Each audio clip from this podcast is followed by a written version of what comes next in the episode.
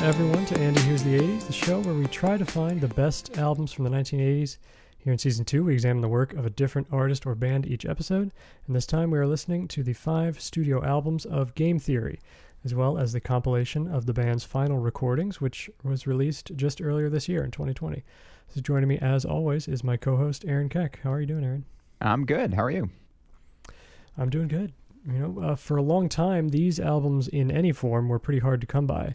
But uh, and then in 2014, Omnivore Recordings began releasing these remastered deluxe editions, which tons of bonus tracks and extensive liner notes. Uh, and as they started coming out, that's really the first time that I started hearing about these guys. Uh, did you have any uh, knowledge of them beforehand? I had never heard of this band before. In my like, uh, we've we've covered a couple of bands so far in this season that I've barely heard of, or mm-hmm. I had gotten wind of, but hadn't really encountered or listened to to any degree whatsoever. This band, no knowledge at all. I had no idea who these guys were, which is interesting because I, I think we'll we'll talk about this. Like I'm like I'm here in Chapel Hill, North Carolina, and there is quite a close connection with some with some mm-hmm. folks uh, between this band and some folks that are very very big in the Chapel Hill music scene. So uh, cool that I I got to listen to them, but yeah, no, I'd never heard of them before. Yeah, I, I, think that's this is one when I was putting together the season that I was kind of excited for because they were the the band I knew the least about, right? Mm-hmm. And it seems mm-hmm. like a lot of people probably don't know about them, so I was excited to dig in and kind of discover them, like we try to do here. Uh, but w- while you were listening, was there anything that kind of jumped out that you found them similar to for other people that haven't heard them before? There were a couple of REM moments. They're very, mm-hmm. I mean, there's definitely an affinity. I mean, they've, they've, literally got a song called "What's the Frequency, Kenneth," which which they were first on, which was nice. I didn't know that. Right. Michael Stipe was just ripping them off apparently, mm-hmm. but uh, but yeah, there's. I mean, it's it's definitely got that power pop vibe. Um, Mitch Easter is the is the the guy that I was referring to, who's right. got a, a Chapel Hill connection. He started a band in the early '80s called Let's Active, which is still kind of a seminal band in the Chapel Hill music scene. And then he went on to be a pretty significant producer. He worked with REM and he worked with uh, he worked with Game Theory, and we'll we'll talk about Mitch Easter a lot probably in the in the next few minutes. But just kind of that whole oeuvre. So every band that Mitch Easter touches has kind of that similar vibe. So I'm listening to this and I'm getting a little bit of Let's Active. I'm getting a little bit of REM. So one song in particular. Um, I think it's Regenisraen actually that really reminded me of REM in a couple of different ways. I wasn't sure if it was South Central Rain or Fall on Me that I was thinking of, and I went back and listened to both of them, and now I don't think I was thinking of either of those at all. But right. it's definitely definitely a, a, power pop REM vibe coming out of this uh, coming out of this band. But I think it's more of a Mitch Easter thing than anything else. Yeah, I think that's true. I, I think it's probably helpful too with. Um, you know, if we took a second to kind of define the term power pop, because it's kind of a uh, it's a very music term that I feel like isn't necessarily helpful without much context, but it's one that we I was fine when using. it comes to music terms. Like I have no idea how to explain it, but if you play something for me and say this is grunge, I'll listen to it and be like, "Yep, yeah, that that makes sense. This right. is power pop. Yep, I get it." Yeah. This is country. Yes, I hear the steel guitar. there's there's actually a great piece by uh, Noel Murray at the AV Club that digs into the history and evolution of power pop. Uh, and he kind of describes it uh, with the roots being found kind of in 60s doo-wop and girl groups, and then that sound gets kind of adopted by early rock and roll bands like uh, the Byrds, the Kinks, and of course the Beatles. Uh, and that early Beatles sound, you know, I'm thinking like Help and earlier is kind of foundational power pop, I feel like, which is certainly a touchstone for game theory as well. I got to throw the word jangle in there as well. I feel there's some jangle certainly as the '80s come in. Uh, I think uh, that you know that sound evolved into the '70s with uh, artists and groups like Elvis Costello and Cheap Trick. I think uh, the song "Surrender" from Cheap Trick has always been like a power pop touchstone for me. That's the sound I always think of when I hear power pop. Uh, and then, of course, uh, groups like uh, Big Star is one that gets associated with a lot, but also has the unfortunate, you know, circumstance of not being that widely known. So it's not necessarily a helpful touchstone if you've never heard of them either. But uh, yeah, that's kind of the. It's kind of a driving pop sound, very guitar driven, jangly, like you said, but still very catchy and hook driven too. Mm-hmm. I think of you know one of the maybe modern, and I'm probably generously considering the modern at this point, but I think one of the most modern, uh, like This is about to be the oldest you've ever been Yeah. in your life, so tread li- tread lightly. Well, I think maybe one of the most successful power pop bands recently is maybe Weezer. I feel like they are probably from the you know 90s and 2000s bringing that power pop sensibility to a more mainstream audience. Like I said, not necessarily modern today. It's 2020. Then the Blue album came out almost 30 years ago now, but that's more modern than uh, the 70s or 80s. That's true. Yeah. Can't, you can't say that's We're gonna have to do another season called Andy Here's the 21st Century. I know, yeah, probably. But uh, you know, all of that to say, that's the kind of wheelhouse the game theory is working in here. That kind of sound, uh, that uh, you know, wide appeal by definition, almost power pop pop music is generally considered appealing, right? But they never really found that audience uh, that a lot of other groups did, and so they remained. It's because a lot obscure. of power pop is like power pop and jangle pop has has a tendency to be not simple, but not simple but basic if that makes sense Mhm. like power chords a lot of major chords like not necessarily a whole lot of experimentation or crazy innovation with the the way the songs are produced or, or what goes into them still very good musically and very talented musically but not necessarily trying to be like coltrane either uh, and i i Mhm. think uh, i think game theory might have had higher musical ambitions and that leads them Yeah. into places that maybe aren't necessarily going to be top of the pop charts but uh, but that's just a theory that's just a theory i don't, I don't know yeah, well said. no pun I- intended Yeah, maybe th- that could be true. I think you know they are perhaps more complex than the general pop group, but maybe not as complex, not even complex enough to be considered you know high-minded prog rock or something like that. Yeah, I, I don't know. And I, say- I say that, and then I think of all of the REM songs that we've talked about that are very complex and do innovative things and also are extremely popular. So Mhm. I know a lot of a lot of my experience listening to Game Theory was going, man, you know who's a really great band is REM. Not because game theory is bad, and we'll we'll talk about them. Like I liked the I liked the music that came out of this band, but it's one of those where, and I think we've talked about it in, in previous ep- episodes of, of this this podcast, where you don't really appreciate how great an Olympic athlete is until you see another athlete in the same sport who is very good at what they do, but you watch them and they're clearly not the same like super caliber of the Olympic athlete. You're like, mm-hmm. wow, that person can run and jump 28 feet. Like that's fantastic. Um, that was what I got with Game Theory. Like this was a really good band that put out a lot of really good stuff, and it made me appreciate the like great power pop and the great jangle pop that much more. hmm Yeah, I think that's fair. Well, let's dig into them. Uh, Scott Miller, the singer, was born in Sacramento, California in 1960. An only child who became interested in groups like the Beatles and the Monkees during his childhood, and inspiring him to take up the guitar and begin si- trying his hand at songwriting. And so, in high school in 1977, as Scott was a senior, he recruited a couple friends, Joseph Becker and uh, Scott Gallagher, into a band called Alternate Learning. They recorded an EP together before Scott headed off to UC Davis for college, put together a new alternate learning lineup with Carolyn O'Rourke, uh, Bill Miller, and Eric Landers, who would record a full length called Painted Windows, released in 82. And that group disbanded shortly after that album's release. So Scott assembled a different set of classmates into a new band and christened them Game Theory. Uh, Fred Juhos on bass, Mike Irwin on drums, Nancy Becker on keyboards, who was the sister of original alternate learning member Joseph Becker. They played a couple house parties around town. Were happy with the way the band was meshing.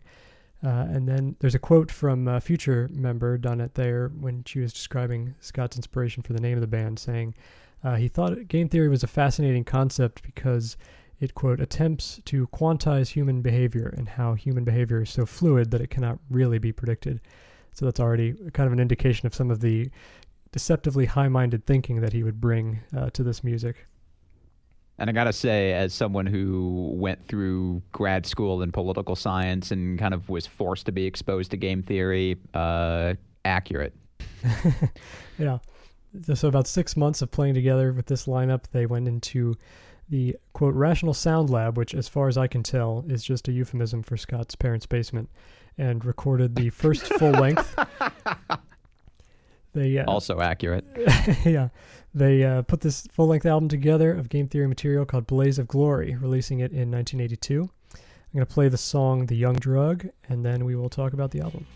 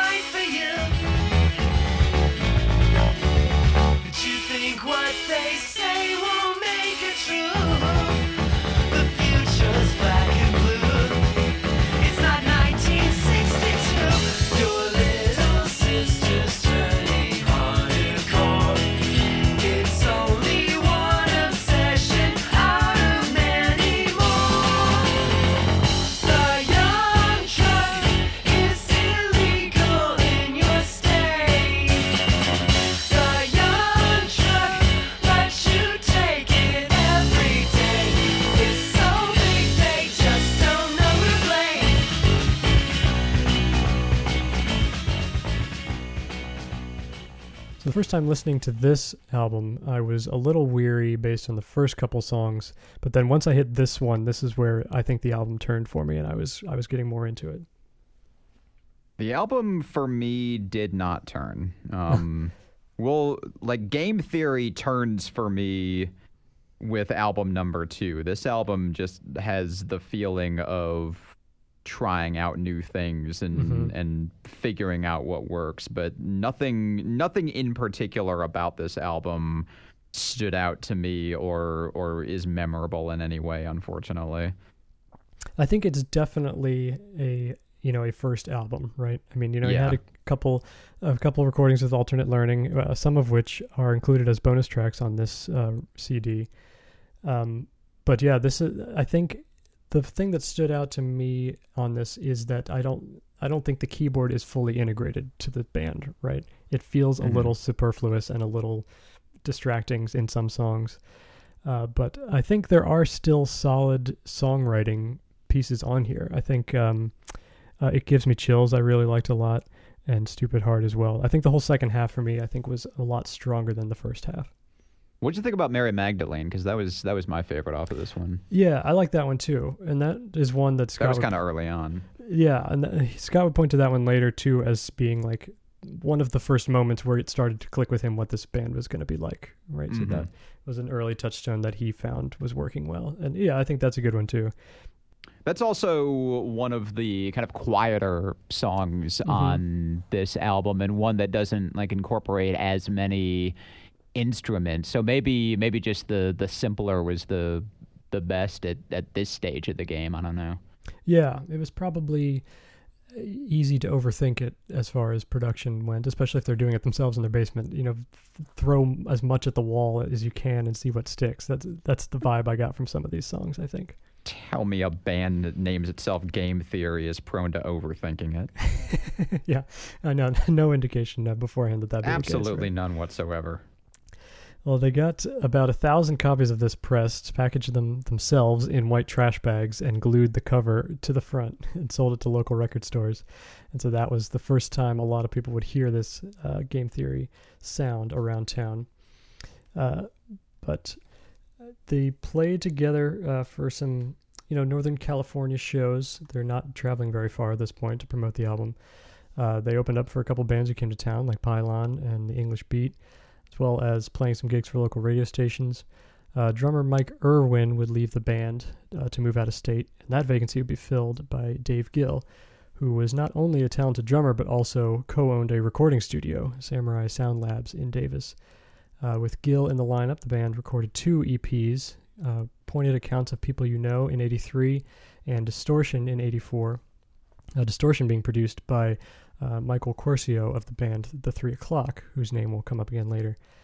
Uh, but those EPs were compiled onto a single album released in Europe as Dead Center, and all three of those have been re released as part of the Omnivore uh, reissue campaign the EPs on vinyl and Dead Center on CD, as well as streaming. Uh, but they refined their sound, I think, during that period and got some semi professional recording studio time in. And so that led them to signing with the California based label Enigma Records, and allowed them to book the aforementioned Mitch Easter to produce their next album. Uh, he had his own band, as we mentioned, uh, Let's Active from Winston-Salem, North Carolina, had just produced REM's Chronic Town EP, as well as co-produced Murmur and Reckoning by this point with uh, Don Dixon. Uh, so Mitch flew out to California, where he and the band worked out of uh, Montage Recording Studio, and then he and Scott went back to Easter's home studio, the drive-in, to do the final mixing. And the result is Real Nighttime, released in 1985. I'll play a little of the song Waltz the Halls Always, and then we will discuss the album.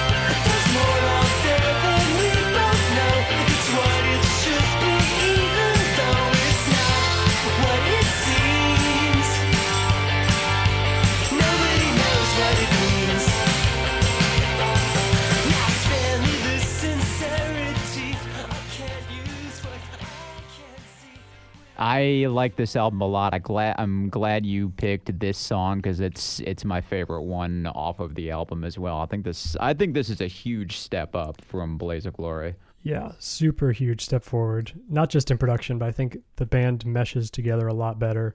I think the songwriting is even better. I think it's just a fun start to finish album too. But yeah, this song in particular, I, I really liked. It, was also one of my favorites. I think uh, I don't. This one was like almost night and day. I think compared to uh, Blaze of Glory. Oh yeah, hundred percent. Although I will say that one of my favorite songs off of Real Nighttime is the the song that ends the album, which is Like a Girl Jesus, which is another kind of slow, quiet, not a whole lot of instrumentation. So I'm I'm still going in the the Mary Magdalene vibe. Actually, Like a Girl Jesus and Mary Magdalene are kind of good right titles that pair against each other fairly well as well. Uh, yeah, uh, so I, I, think I'm in the same vibe of what kind of Scott Miller songs I like, but in terms of the the whole album, uh, this is a huge step forward. Well, like a girl, Jesus, I think closes out the next one, but uh, the Big Shot Chronicles ends with like a girl, Jesus. I'm pretty sure. Does it? Mm-hmm. Oh, you're right. I turned her away as the the end of this one. Yeah, which is a good song too. I think that's a good. Close. It is a good song. I completely had uh, had the wrong thing written down here. there are some good uh, low key songs on here too. I think um, if and when it falls apart, I think that's a good slower Yes. kind of ballady song. Uh, but the ones I like the most, I love Waltz the Hall Always. I love 24, um, and Friend of the Family too. I think is a great song. 24, 24, and we'll get to uh, Erica's song later, which is another kind of Mhm. one of their bigger hits off of a different album. Like the the the couple of big like quote unquote hits that this band had, they didn't jump out at me as much as other songs did. I don't know why. Yeah, I, th- I think it is.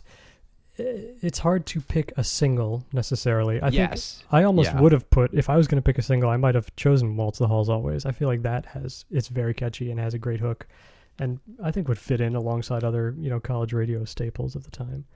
Oh, for sure. And But I mean, as far as college radio goes, like most of the the stuff off of this album would fit right in. hmm But yeah, this one I think there's a great variety here, and it does it continues what becomes a tradition now of starting off all of their albums with kind of weird sound collagey things. Even on Blaze of Glory, there's a little vocal clip at the start as the drums come in. This one, Yep. here here comes everybody, starts off the album before 24 kicks in. Uh, yeah, I think it's just a it's a great start to finish album. Although I will say for uh, for starting the album off with "Here Comes Everybody," like I I understand that Scott Miller wants us to be aware that he's familiar with Finnegan's Wake, but I'm not Uh-huh. impressed, Scott. I'm not. the song has nothing to do with anything. Yeah, we we have a knack for choosing very literary front per, people for these bands. So between him and uh, and the Fall and X, there's lots of lots of reading going on during these tours. Or maybe skimming. I don't know about I don't know about anyone who claims to have read Finnegan's Wake. yeah, he said it's funny. He has a or he had a column that he would you know answer fan mail with online, and somebody that he would often get a lot of books about or questions about books, and and a few people mentioned Finnegan's Wake, and he said, "Well, it is one of my favorites. I have to put an asterisk anytime I recommend it to anybody because I don't know if it's Yeah. necessarily worth reading the whole book." Do not read this book. Uh, but these would be the last recordings actually from that lineup, uh, as Scott would move to San Francisco after this and recruited drummer Gil Ray, bassist Susie Ziegler, and keyboardist Shelley Lafreniere into the fold. And they all learned the old material. Shelley even bought uh, Nancy Becker's keyboard from her. And before too long, they were learning another batch of songs that Scott had been working on. They embark on a tour of the States uh, in the summer of 85 with a plan t- for a two week stop in Winston-Salem to record their third album over at the drive-in with Mitch Easter. Uh, they then finish up the rest of the tour, head back to California, and Scott then flew back in November to mix the album with Mitch, resulting in their third studio album, The Big Shot Chronicles, released on Enigma in 1986. I'll play a little bit of Erica's Word, and then we'll be back to talk about the album.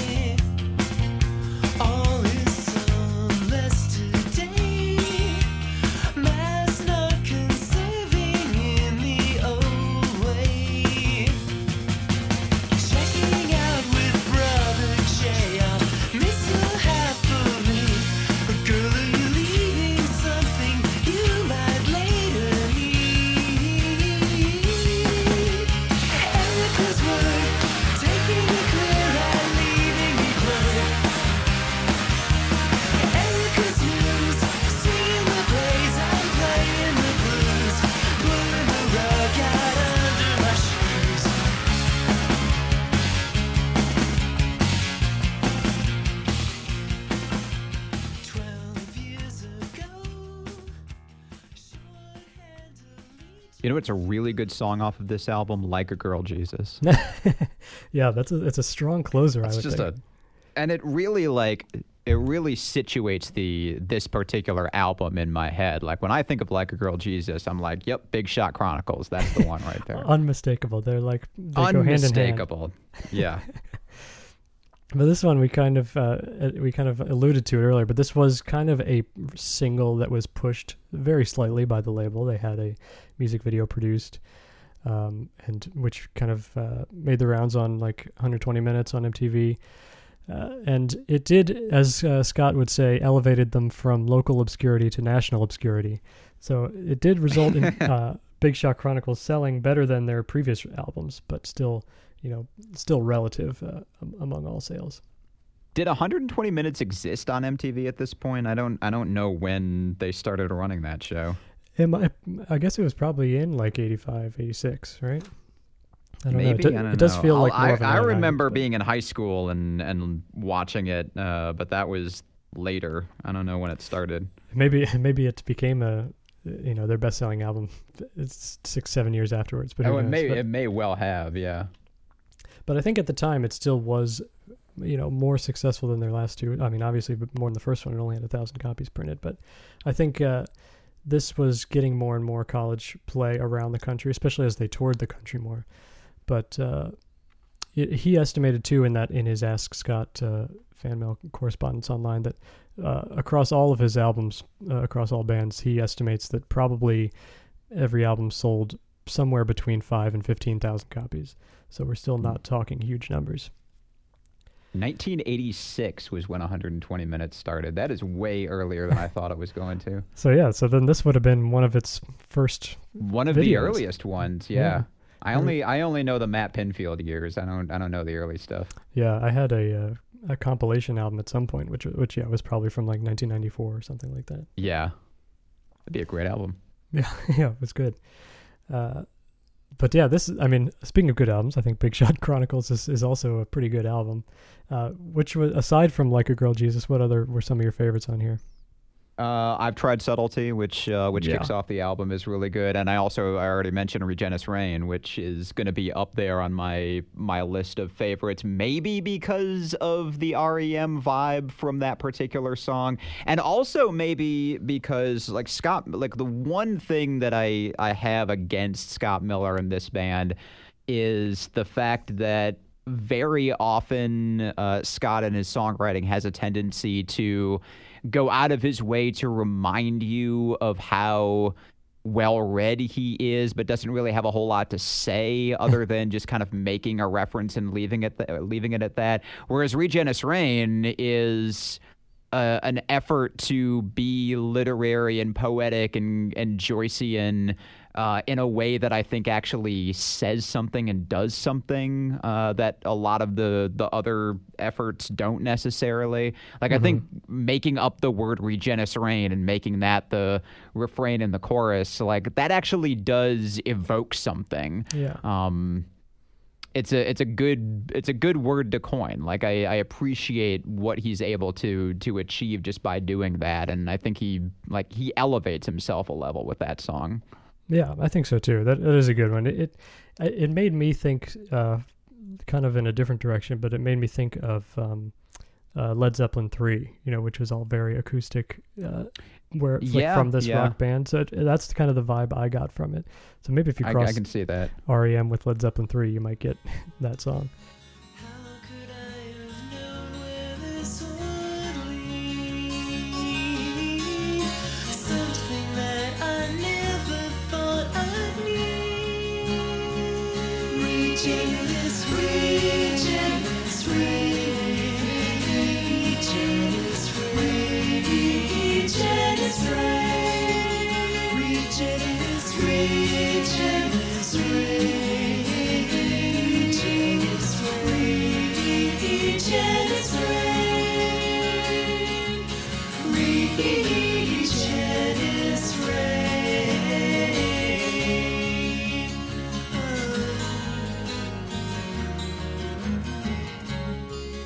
No, I think that's I think that's true because I mean I mean what's another what's another literary band is Led Yeah. Zeppelin, right? Like here's a band that goes out of its way to make a whole bunch of literary references, and they're great partly because they do something with them. Mm-hmm. Uh, and I think Scott Miller in that particular song like reaches that level.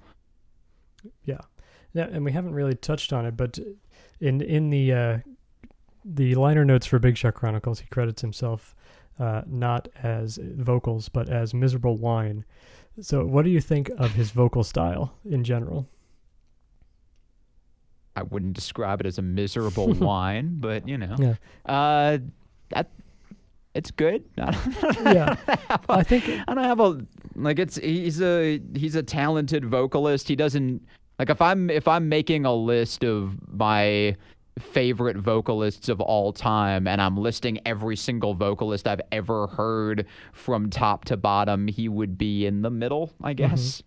Yeah, I, I, I thought it was a perfectly fine uh, singing voice as well, but uh, I think a lot of times people might or people would point to that as that's the limiting factor for them uh, is his voice. But I don't I didn't really find that to be the case. But uh, he uh, he also did have a quote where he said, um, you know, people describe Game Theory as a band that grows on you. And he said, I think what they really mean by that is after they get past my voice, they can discover the talent the other band members have, which I thought was pretty funny. But I think it's Yeah. I think it works for their sound, and, and by the after a couple, really only that first album, I feel like is is there any kind of problem, quote unquote, with any of that? Because I think he gets to be a pretty good singer by this point. And, yeah, so- I, I agree with that. I would ne- I would not listen to this band and think, oh, this band would be so much better if not for the crap vocals. Like I thought the I thought the vocals fit quite well with the band. mhm. especially on something like Regenisraen, I think that's a re- Exactly, a really yeah. great song for for vocals and guitar. But yeah, after that tour in '85, uh, Susie would leave the band, uh, and Donette Thayer, Scott's girlfriend, who had moved to San Francisco with him and knew all the music inside and out by this point, joined the band. And soon after, uh, Guillaume Gassuan joined uh, as a full-time bass player, and Donette became the second guitar player for the band, making it a five-piece for the first time. And they embark on another U.S. tour. They went into CD Studios in San Francisco then to record a new album. Uh, Scott told Mitch Easter he really wanted to do a double album that people could look back on and say should have been a single album, which uh, is aiming right to my heart, really. Which is every single double album ever made.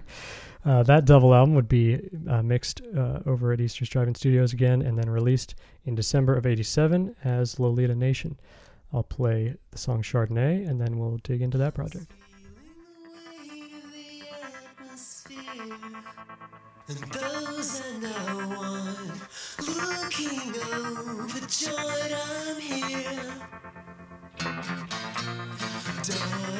About 14 order wine and Chardonnay shows what she knows when she decides. Couldn't tell you now what clicked inside. Why that's what I call it. Hardly floored, but still reminded that I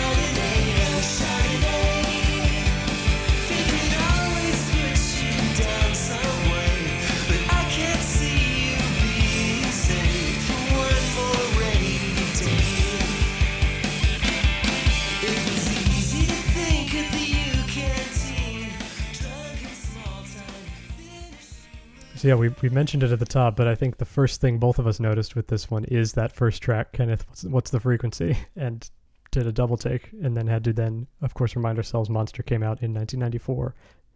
Yeah, lit- and and I was under the impression I have always been under the impression that Dan Rather got mugged in the early '90s, like the, that REM was responding to something that had happened recently, but in fact it had happened many years ago. I Yeah, I know.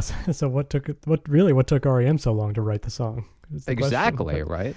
uh, but that somebody did eventually ask Mitch Easter, you know, being the link between these two bands, if uh, REM had any, you know, what was it a knowing nod to Game Theory or not? And he he said that really he knew of Peter Buck being the only uh, avowed fan of the band, and that Michael very well could have written it without knowing Game Theory had done that. And in fact, just we're both referencing the same thing, but.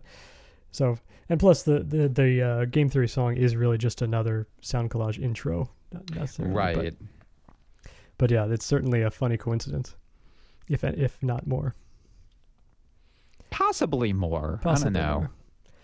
But Uh, like I would be I would be inclined to to go along and say okay maybe it's just a coincidence if not for the fact that Mitch Easter is so closely connected with both of these bands. Like there's and and the the style is the same and the genre is the same. Like this I don't buy into too many conspiracy theories but this one I I think I think what's the frequency Kenneth might have been an inside job. Yeah, maybe it would be funny to go, you know, be a fly on the wall in the monster recording sessions and uh, find out it really is like Peter looks over at Michael and goes, "Hey, do you know that uh, you remember Game Theory?" He goes, "Oh, I think so. Yeah, they had a they had a song where they titled it that. Oh, cool. and that's it. and then moved on. Yeah, Is it as good as ours? Mm, no, that's what I thought. it's it's different. Yeah. It's 30 seconds long. Oh, okay, great. But anyway, Chardonnay, which we played before this, I think I think also could have been a hit. I think that song's pretty good too. Oh, that one's that one's in my top five. Another really Lolita Nation for me, and I, I think this is probably just in keeping with the fact that it's a double album that could have been a single album. Lolita Nation for me is the most hit or miss of all of these albums. There mm-hmm. are, it's not my favorite. It's not even in my top two, but it is the album that has the most really good songs on it. Chardonnay is certainly one. Uh, Carol and Allison, which is another kind of semi hit of theirs, uh, is also up there. Dripping with Looks is really good, although Yeah. I think I, I appreciate that more just for the fact that it sounds so different from Game Theory's typical output. Um, I did end up moving it down on my list a bit after after listening to it a couple more times, but uh, it is still a very good song. Like it's up there on my list anyway. Yeah.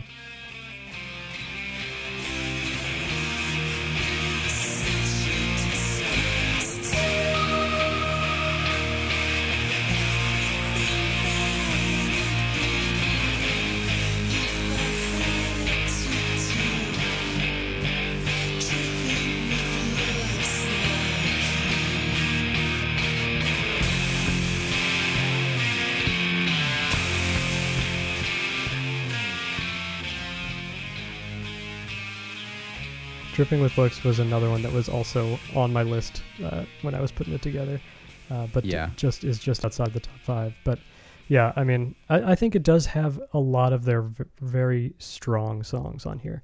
I think uh, one of my favorites uh, was uh, "The Waist and the Knees." That one I thought was a very strong, just experimental, but still like just rock song that is that I kept coming back to. Although speaking of experimental, what is your take on the fact that this album also includes what is it, 14 tracks in a row that are each two second sound clips long? Well, that the funny thing is, yeah. So there's the there's the song. It's all on one track here on the CD. Uh, Right. uh, but and Scott had initially wanted them to all be separate tracks so that you could watch the numbers on the CD player go crazy as it's flipping through all these. But uh, the label decided This is also to. the album where they they did that in order to screw you up if you were uh, trying to listen on a on a CD that just like flipped from one random track to another. Yeah, screw up or just kind of create a different album because I mean, all like that little montage is like little clips of other game theory songs, so it is almost like you're flipping through a radio station looking for another song. So it is. I think the thing about this.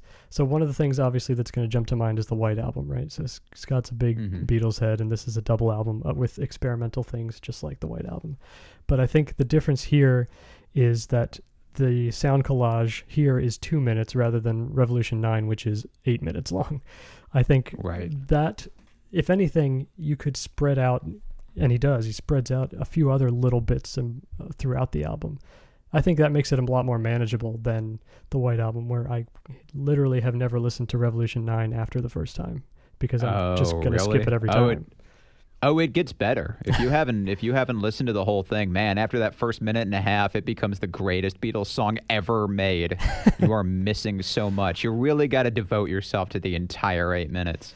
Maybe one day I'll I'll try it again, but I don't know. Everyone everyone tweet Andy and and back me up on this.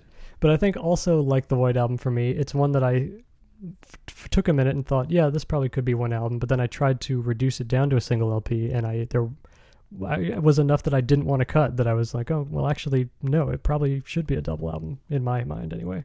There's definitely so uh, when this album came out as a double album, did it come out as a double LP? Because most of these you could you could cram together on a single CD. Yeah, it, ca- it came out as a two LP, but a, a one CD uh, release. Yeah. Okay, well that's that's cheating then because like the vast majority of albums that came out in the 90s were all like 65 minutes Right, long. Like yeah. all of those would have been double albums too if they'd been released 15 years earlier. that's true. Yeah, Either that or the no, no, this isn't cheating. The 90s was cheating by releasing these huge albums on one CD. That's where the cheating was. that's yeah, that's the case for sure. Because yeah, yeah, that's more accurate. every CD from 1993 to 2003 is 70 minutes long when it could have easily Exactly, been 40 to yeah. 50.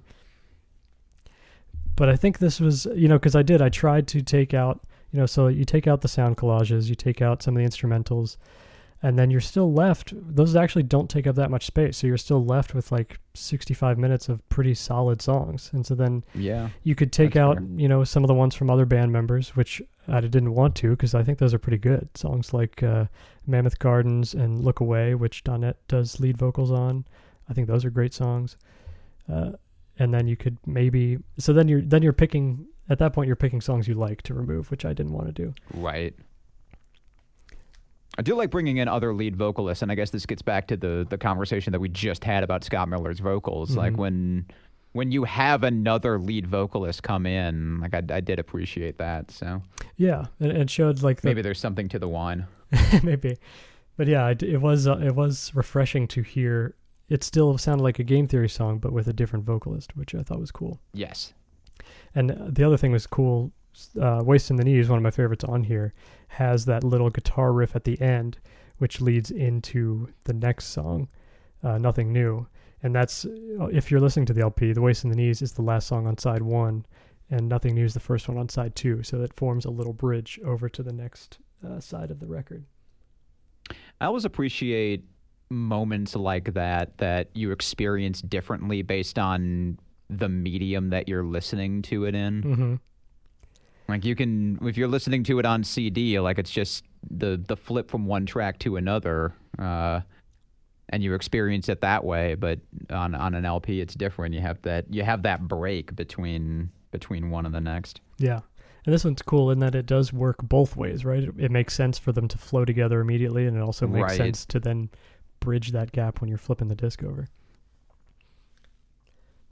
So yeah, I, I, I ended up liking this one a lot. It, it was one of my favorites, and I had a hard time deciding between it and one other one as as what my favorite was. But I think this one works pretty well for me. And the uh, the Omnivore re-release has a bonus disc of a ton of different uh, live recordings, demo versions of these songs, including uh, Chardonnay's original version was eight minutes long, which he cut down to the manageable like three and a half, four minutes that we hear on the on the album now. But I think Although that was just four minutes of Chardonnay, followed by Scott Miller going number nine, number nine, yeah, number nine. it's funny though. I think you know I I can definitely picture if Chardonnay did become a big hit for him, like that eight minute version. There's your live closer every time. People would go nuts. Oh, to for that. sure, yeah. So that that's what I was thinking about when I was hearing that. But uh, Lo- Lolita Nation was critically acclaimed at the time and would retroactively appear on a lot of, of best of the decade lists, which is kind of some of the first times I heard about it. Uh, but of course, didn't elevate them out of that national obscurity they they stuck in. Uh, so after another tour, they went back to CD Studios with Mitch Easter again producing, with some additional sessions at uh, different Fur Studios as well for their fifth studio album, Two Steps from the Middle Ages, released in 1988. Play Rolling with the Moody Girls, and then we will talk about that album.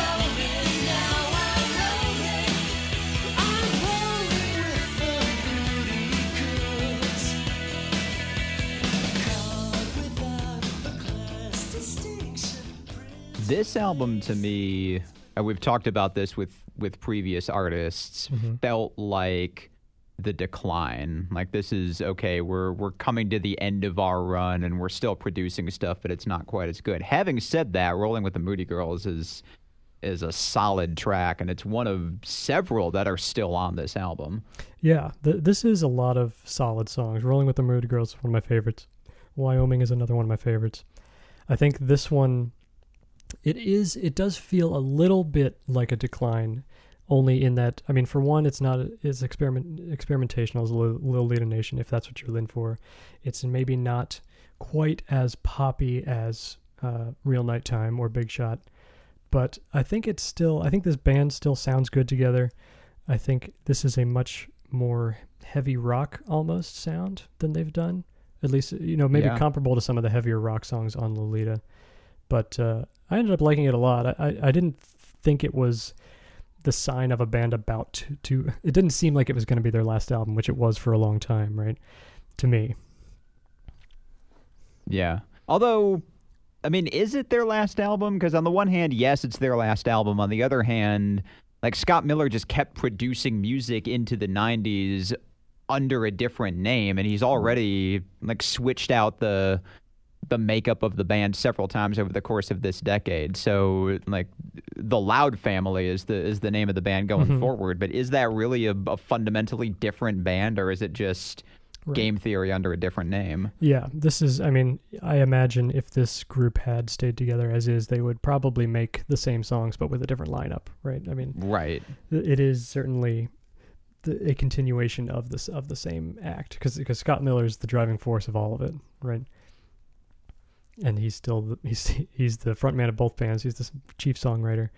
But yeah, Right. I think that this one, it was certainly, you know, they they never tried to not make hits, right? I mean, they were always making pretty accessible songs, if slightly mm-hmm. high-minded and more literary, as we've said.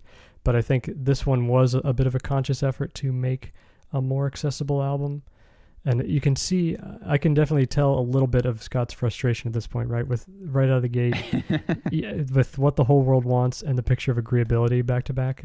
I feel like those are both Yeah. just like, I don't know what you want anymore. It's a song about See, this is this is the problem. Like, if you're if you're the sort of person who is gonna call your band game theory and put soundscapes in your albums and title your songs after obscure references to the most inaccessible James Joyce novels ever written.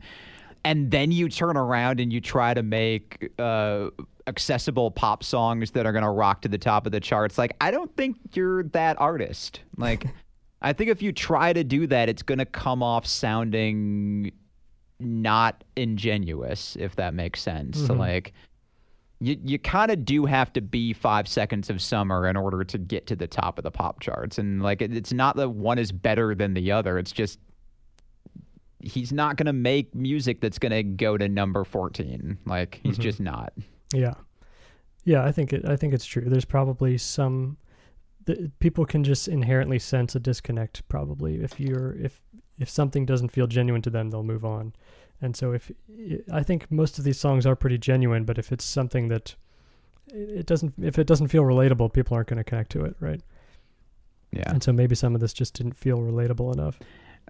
And I mean, I say that, and and like think about all the bands that we've talked about already, like Led Zeppelin. They're they're putting obscure references to all kinds of crazy things in their music, and they're going to number fourteen. So I don't know what I'm talking about either. I think well, they also balanced it with just that there's a machismo that I think was appealing for the late '70s, right? I mean, they had Yeah. they had sex appeal for lack of a better term that, that I don't know that game theory has, uh, and then Oh, you know they don't. but also something like REM. I like Scott. I like Scott Miller, but like you can't you you can't really put anyone up against Roger Daltrey. Uh, uh, Roger Daltrey. Um, well, him too, I guess. Him too, right? Uh, against against Robert Plant and Jimmy Page, and like and com- and try to compete. Like right. you just can't. Which I don't know that he did, but uh, you know, Right, right. the audience is going to see. it, but it helps Zeppelin and it helps the Who too, I guess. Yeah, certainly. But I don't know. What do you what do you think it is about REM that caught fire first, or or, or caught fire more? Because I don't know if I can put my I, finger I on it. I don't know. Like it, it really is. I, I really think with some of the bands that just kind of take off, like it, there's just there's just a spark, like a Mm-hmm. je ne sais quoi. Like you can't put your finger on it. There's just something special about this band and the way it comes together and the songwriting and the lyrics and, and the music they make. Like there's not anything it's not describable or identifiable mm-hmm. necessarily. Like try to identify why the Beatles are the greatest band of all time and why like kids who don't listen to any music made before 2016 when exposed to the Beatles they're like oh yeah this is also one of my favorite bands like there's no way to mm-hmm. To explain or identify like what the cause of that is it just it it just is Yeah. I think probably some of it must have to do with the group in general. I mean, the Beatles and REM both were four guys who just knew how to work off of each other and work with each other Yeah. in a way that even if you even if you didn't know necessarily, I- guess there's something in the songs that you can sense that they just click with each other. And this was a, a constantly changing lineup, you know, pro- almost more more so than the fall was even at this period. There's people changing Yeah. in this group all the time. I don't know if that went into it or not, but uh, there must be something people can sense about that. That's also a good question. Like, is there a is there a band that changes its lineup like this frequently that actually does take off? I'm thinking Prince. Like, we don't think of Prince as a band, but he's Right. got his he's got his backup band, and I mean, Prince is to Prince what Scott Miller is to Game Theory, like in terms of being the songwriter and the lead vocalist and kind of the driving force. But both of them have a band behind them, and both of them change the lineups pretty frequently, but Prince sticks in a way that that game theory doesn't necessarily. I don't know. hmm Yeah, and certainly, and you could point to probably like we have, uh, as, you know, when he's with the Revolution, that that's some of the be- the strongest material, right? That's the best stuff. Yeah, So- yeah. I think there is something to having that group environment that just starts meshing, that it, things just start clicking, and you can tell just from listening to it that things are clicking. Let's see. After touring in support of Two Steps, uh, Scott and well, first of all, Scott and Donette would break up, which would uh, cause her to leave the band, and she would start a band of her own called Hex. Uh, Guillaume and Shelley would also leave around this time, and then Gil would suffer a back injury, limiting his ability to play drums. So Gil wanted to stick around in the band at least, so he decided to move over to guitar and keyboard. And so at this point, Scott calls up a couple old friends to fill out the lineup. Joseph Becker, the former alternate learning drummer, returns to the lineup, and Michael Quercio of the Three O'clock, which we mentioned earlier, who has kind of been in their orbit this whole time, joins up on the bass. Uh, and this foursome uh, starts playing some gigs up and down California, other spots on the West Coast, record some demos, all of which were lost to time until March of 2020 when uh, every available recording from that period was compiled onto Across the Barrier of Sound postscript, which is capping off Omnivore's reissue campaign. I'll play a little bit of their song My Free Ride, and then we will talk about the compilation.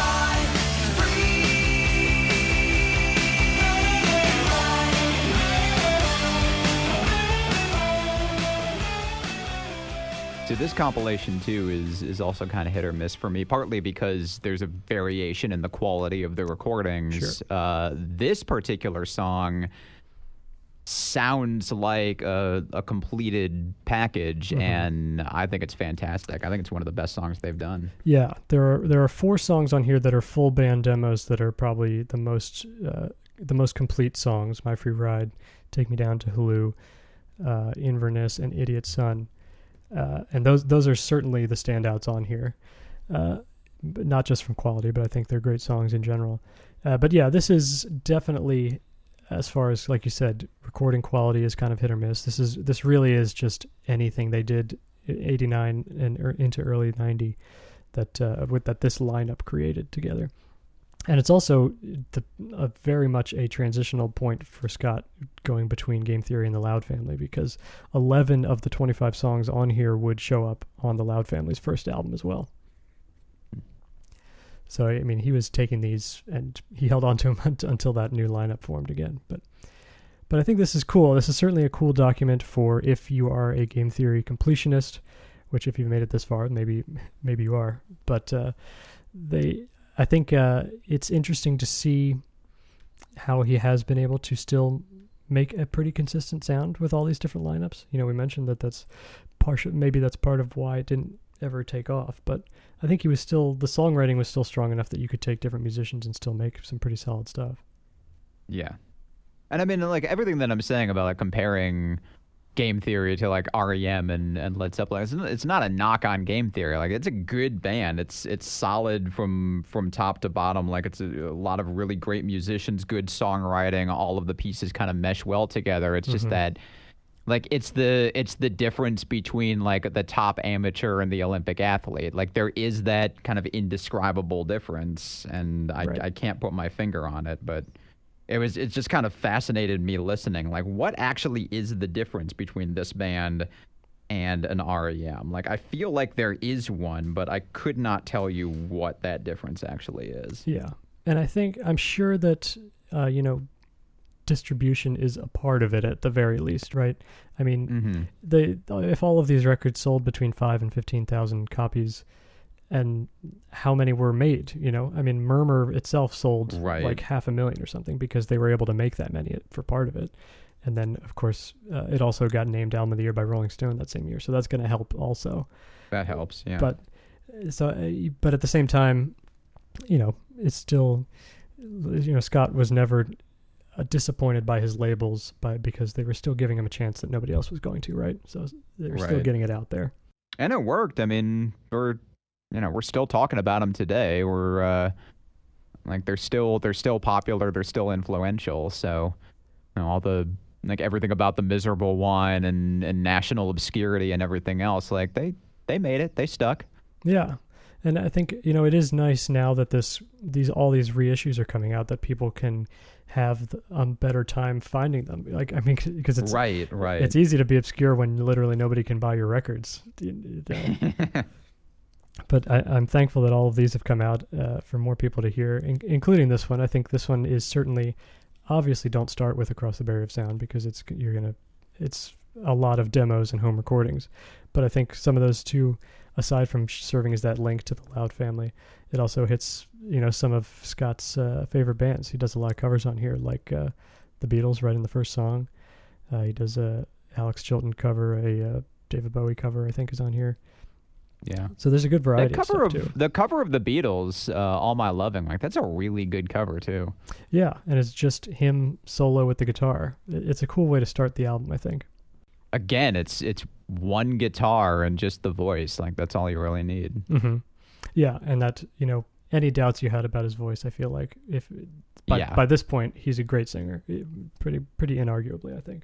But after this one, uh, former keyboardist Nancy Becker would briefly join the lineup in '89 to re-record Alternate Learning's Beach State Rocking and Bad Year at UCLA and Sleeping Through Heaven from Blaze of Glory for a compilation called uh, Tinker to Evers to Chance, which was released in 1990.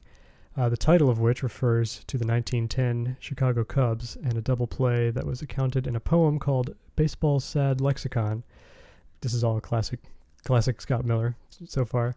But uh, he would always say that since a double play results in a batter not getting a hit, he thought that it makes the perfect title for a uh, game theory compilation. All right, Scott. God. Yeah, but we get it. Nobody listened to you. But uh, Enigma Records would unfortunately fold in 91 and couple that with the fact that Scott and Gill lived in San Francisco while Michael and Joseph lived in LA. That put an end to game theory as we know it then. Uh, and as I mentioned, Scott would go on to form the band The Loud Family in the 90s. Their first album, Plants and Birds and Rocks and Things, was released on Alias Records in 1993. They'd go on to release six more albums and an EP, their final one being 2006's What If It Works. During all that time, Scott also maintained a job as a computer programmer and ran the Loud Family's website where he would answer fan mail as part of the Ask Scott column that I mentioned, which is all still up online. You can still read all of this correspondence, which is pretty interesting. Oh, that's awesome. Uh, and then in the early 2010s, he began reaching out to a few people for a possible game theory reunion and had been reaching out to even some outside artists to collaborate with, uh, including the Posies' uh, Ken Stringfellow and Aimee Mann, who was self professed fan of Scott's. Uh, but sadly, in April of 2013, Scott Miller took his own life, leaving behind his wife and their two daughters. And it was obviously a shock to everyone who knew him. The outpouring of grief and support was massive and immediate. And there's a fundraiser that was set up by Joseph Becker in support of his wife and kids, which you can actually still donate to, which I'll put a link to in the show notes. And people Mm. have still to this day been donating to this uh, fundraiser. that's awesome. It's raised over 60000 uh, as of this recording. Uh, throughout the years, Scott never stopped writing, and after a few years had passed, Ken Stringfellow, along with Scott's widow, Christine Chambers Miller, took all Scott's home demos, made up of hundreds of mostly unfinished thoughts and snippets, and gathered Scott's friends, fans, and collaborators to release uh, one final game theory album uh, members Nancy Becker, Joseph Becker, Dave Gill, Gil Ray, Suzi Ziegler, Donnette Thayer, Fred Juhos, Shelley LaFreniere, along with people like Aimee Mann, Ted Leo, Peter Buck, Scott, Pan- Scott Kannberg of Pavement, and many more. Uh, Mitch Easter, of course, handled the final mix as well and played on at least one song. And the resulting album, Supercalifragile, was released in August of 2017 and uh, is still available to purchase on Bandcamp if you want to check that out. the Superman, the man of steel, who's always on.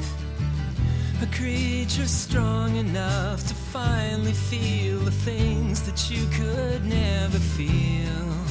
And baby, you've got me there. I want it to be true that you do it all for me and not for you.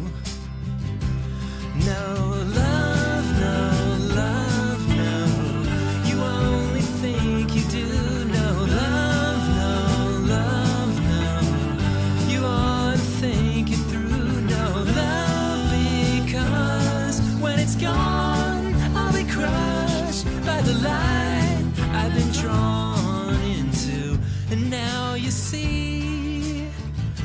I think it's a, actually really great and is a good final game theory album. It, it's it's much it's not any it's made up of demos, but it is a complete album, unlike Across the Barrier of Sound, which is just the raw demos.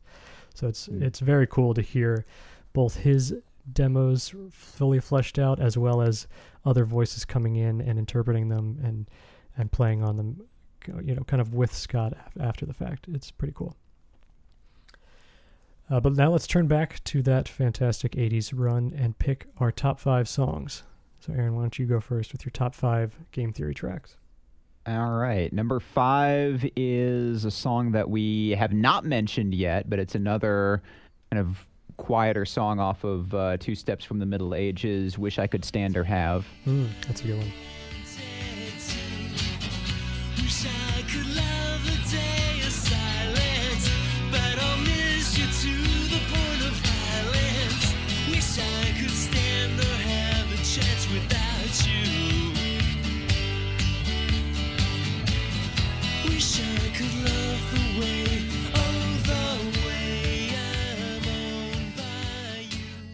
Number four is Chardonnay, so we've already got that. Number three, I already briefly mentioned it, also off of Lo- Lo- Lolita Nation. We love you, Carol and Alison. without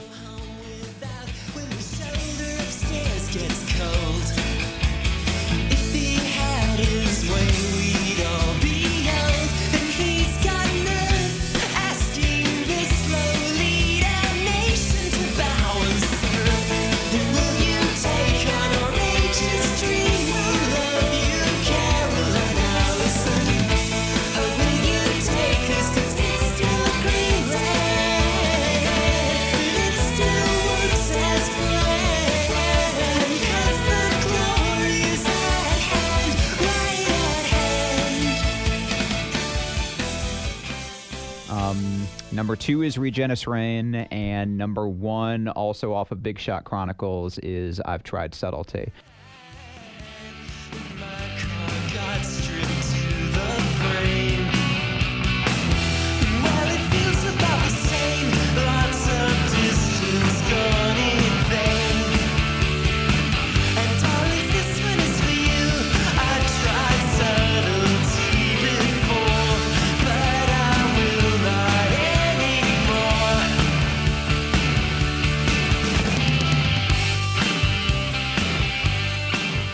Couple of others that very that came very close to making the top five. I mentioned my free ride from across the barrier, like that's up there, dripping with looks from a Lolita Nation.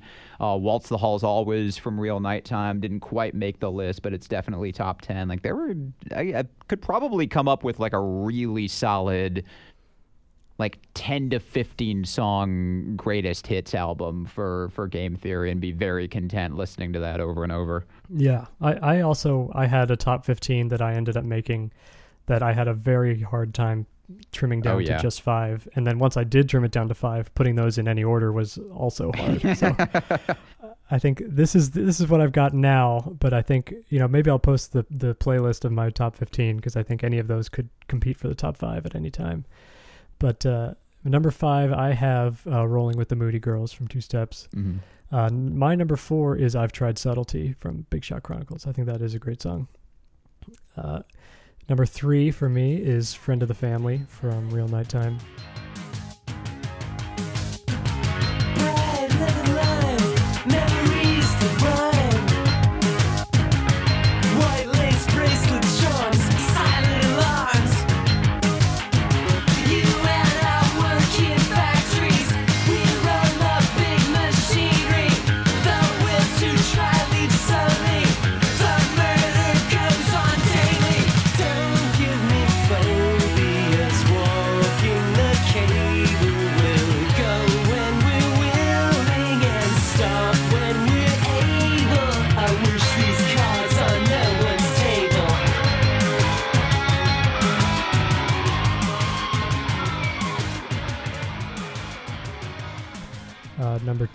Is Waltz the Halls Always from Real Nighttime.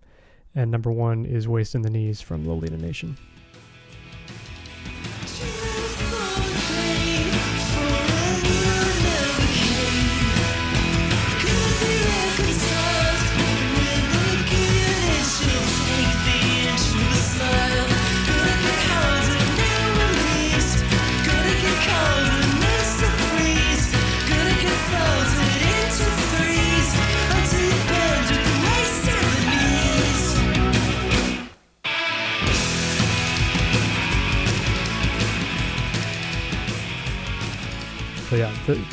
Probably some of the most overlap we've had, maybe. One. I, well, I guess that's true. If you reach out to the whole 15, it's probably 10 of them. but- That is, that actually is some of the most overlap we've had. yeah, you're right. One. Uh, so, which album ended up being your favorite? All right, you go first on this one.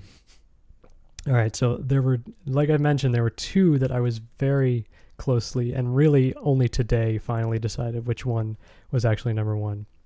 Uh, so, number two ended up being Lolita Nation, and number one was Real Nighttime.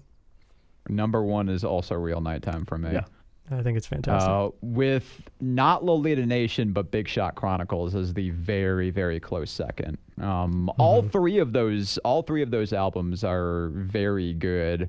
Lolita Nation, like I said, more hit and miss, just because I think it's a double album and there's there's more content than there necessarily needs to be. But uh, all three of them are solid. And I think if I went back and listened to Real Nighttime and Big Shot again, I might have a different order because they're they're both pretty equally solid. But Real Nighttime is my number one too. Yeah.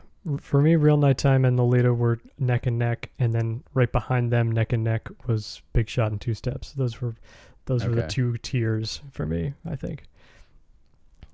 But yeah, I, I, I eventually agreed that I think Lolita, if you're going to sit down and listen to one, uh, you know, Real Nighttime is just such a concentrated 45 minutes of pure power pop, you know, that- Yes. and I think Yeah. that's the most fun.